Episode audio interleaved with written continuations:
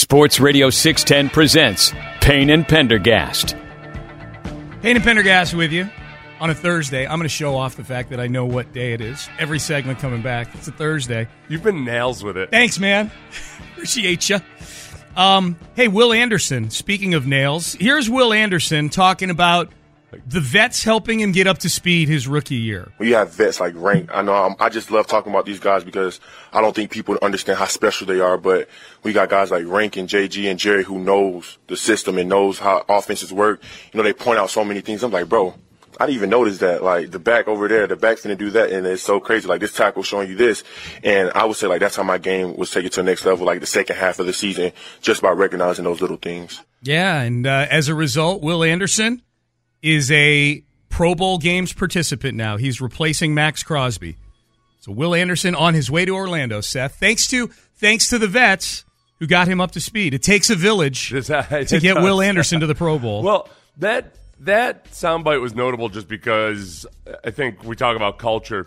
D'Amico Ryans had talked about in his exiting press conference about the importance of just veteran players helping out younger guys, that's just part of, you know, what you should do. And not all veteran players are like that, but if you have a team full of guys that are kind of wired that way to basically coach their replacements, then it's a pretty, you end up having that many more coaches out on the field. And what he said is 100% true also, about, like, dude, how did you know that? Or, oh my gosh, like, wow, well, I did, like, this information that they give. There are a lot of things that sometimes position coaches don't pick up on, or they don't realize that veteran players are doing.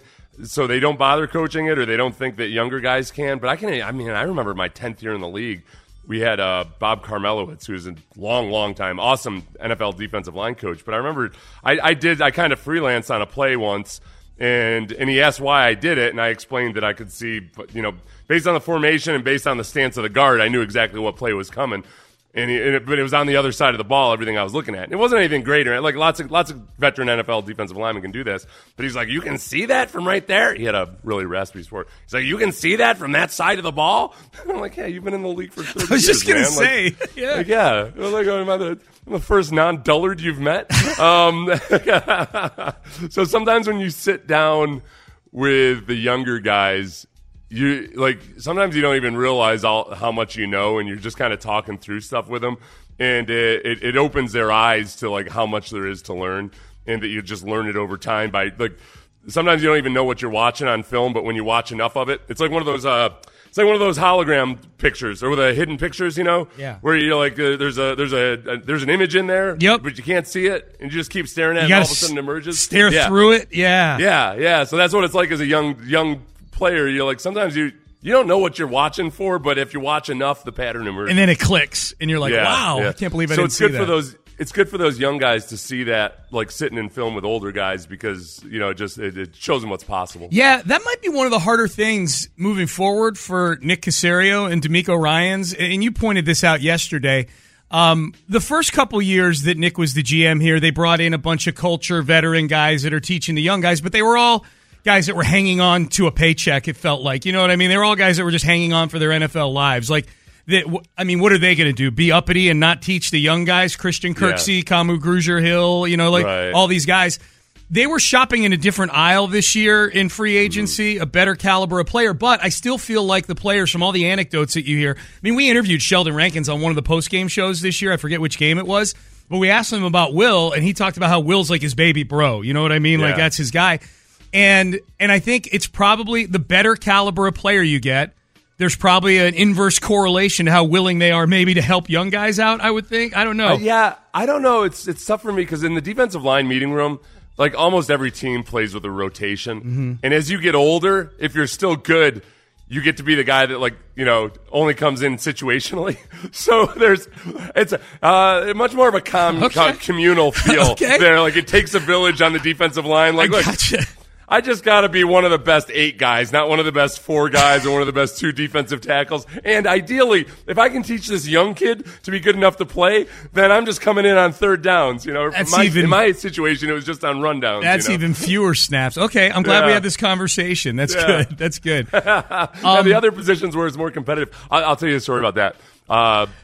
Brant Boyer used to tell this story. Brant Boyer is now the special teams coach with the Jets. He's been there through 3 different head coaches. Yeah. He's an awesome special teams coach. Yep. But he was a rookie in Miami with Brian Cox. Remember Brian Cox? Mm-hmm. Just ultimate badass, old school, like ran a 5.140, but somehow was one of the best middle linebackers in the NFL. Mean. Or outside. What was he? Yeah. Outside, whatever he was. He was a middle linebacker, yep. Yeah, middle linebacker with a neck board. The neck flap, yeah. Yeah.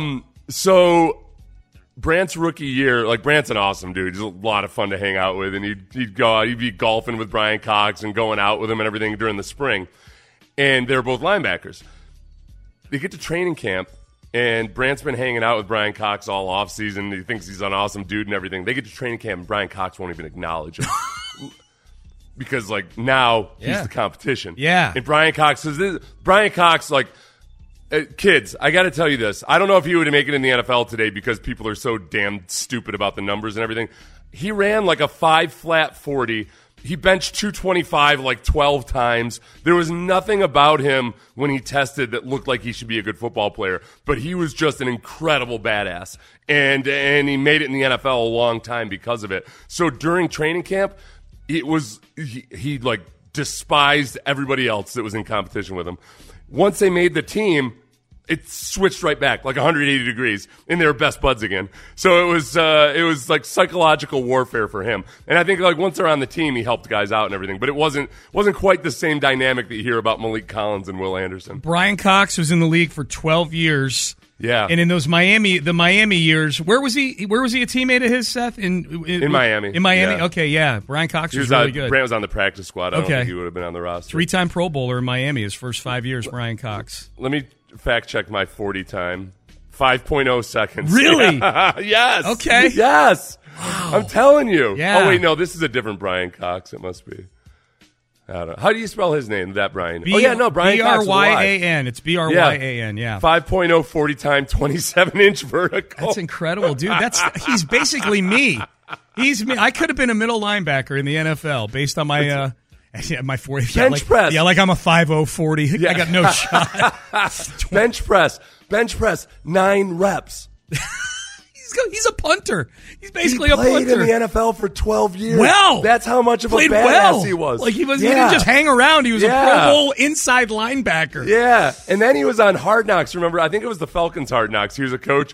Remember? Yeah. He was awesome. He was sitting there with a cigar, saying, "You can't trust a man who doesn't have any vices." He's like, smoking a cigar. And he was also complaining about the Academy Awards, saying that, like, The Hangover never got nominated for an Academy Award. He got mad that, like, body comedies never got nominated for Best Movie. Yeah. That's right.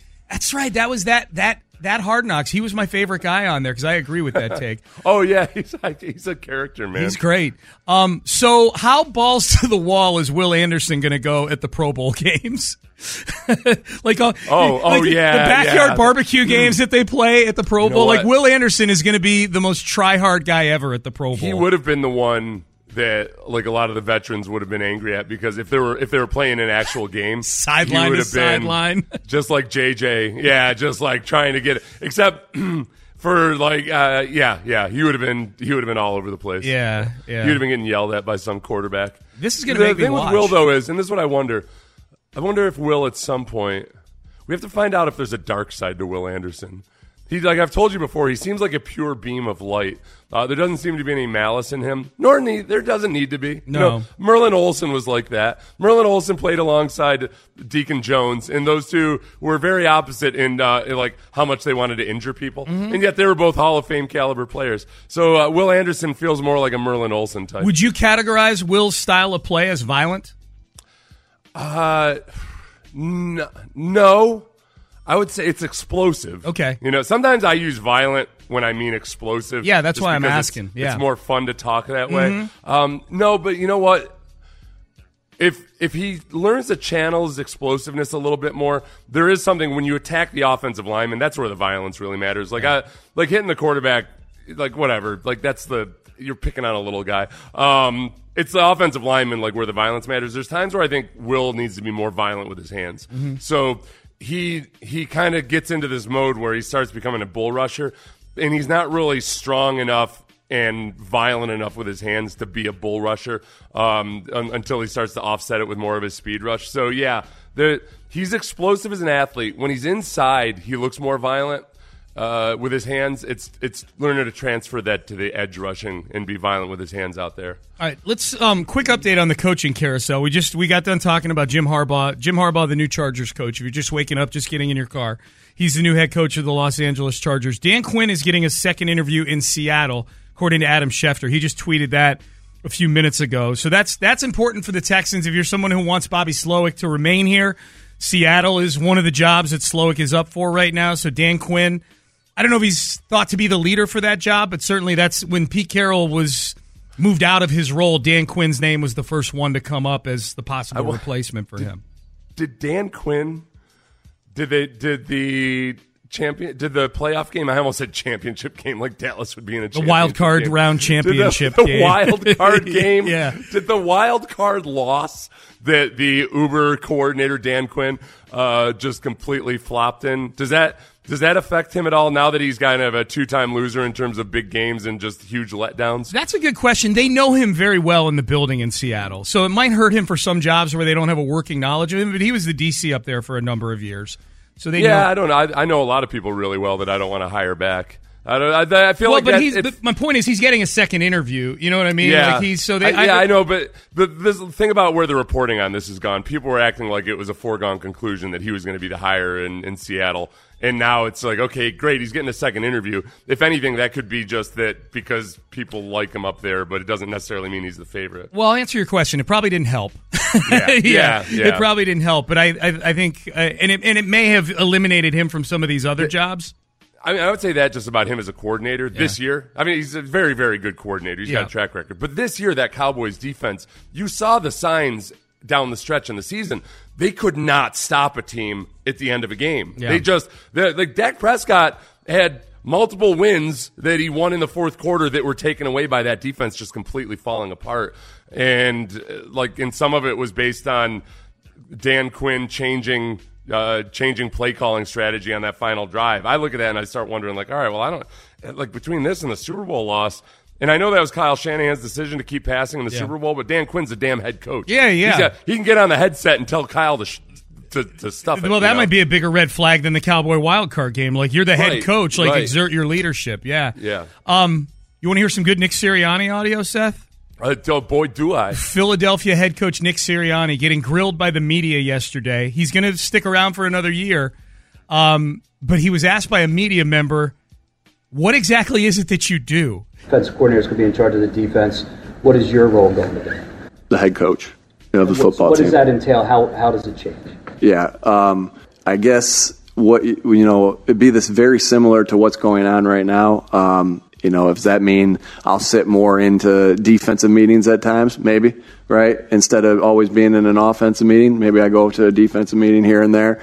But my job is to be the head coach of the team, not the head coach of the offense, not the head coach of the defense, not the head coach of the special teams, but be the head coach of the football team. And so that's building the culture. That's making sure the culture's, working, with our five core values, are taking every day at a time. Like, we're not coming up with new core values. We may shuffle where the things are that are important, and working at high level. And then that's where our connection with the players and then their connection with each other works well too. D minus. You know what? It didn't seem that bad to me because, although, I mean, he used the word maybe, which he probably shouldn't have.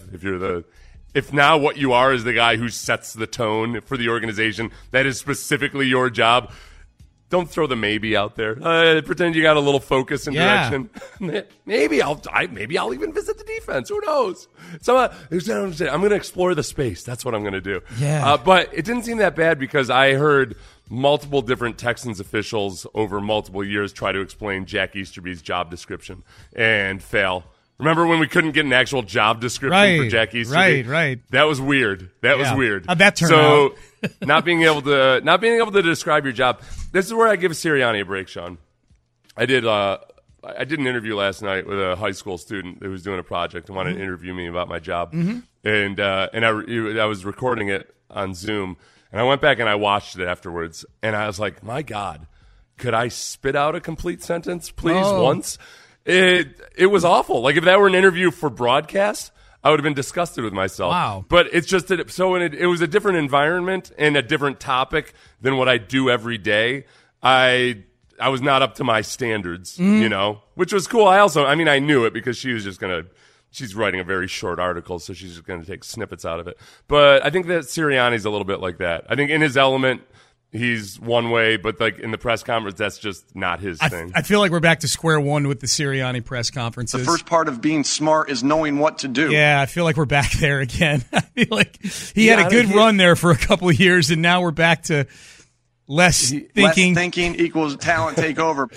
He alluded to the five core values or principles. He did. Yeah. Was it five core principles? Five core values. See, it was five core something, and he ain't changing them. He said, "We're not changing those." Well, yeah. So that's where. Yeah. So one may become more important than another. I forget what he said. And maybe he'll visit the defense every now and then. Dude, Jerrod Johnson is interviewing for the OC job there. I would recommend running the other way. Here are the five core values: connect and trust, compete with each other, accountability, playing smart football, which means knowing what to do. Yeah. And the fifth core value is actually three core values. Do you know what I hear of this? The three core values that comprise the fifth core value. You do it quickly. Fundamentals. Okay. So it's actually seven core values. But three of them are Fundamentals. Hammer it home. Yeah, I got you. All right, let's get to headlines next. We do have some more coaching carousel updates for the Texans. We've got a signing for one of the teams participating this weekend in conference title games and a whole lot more. Rockets lose last night. We'll get to all of that in headlines coming up next.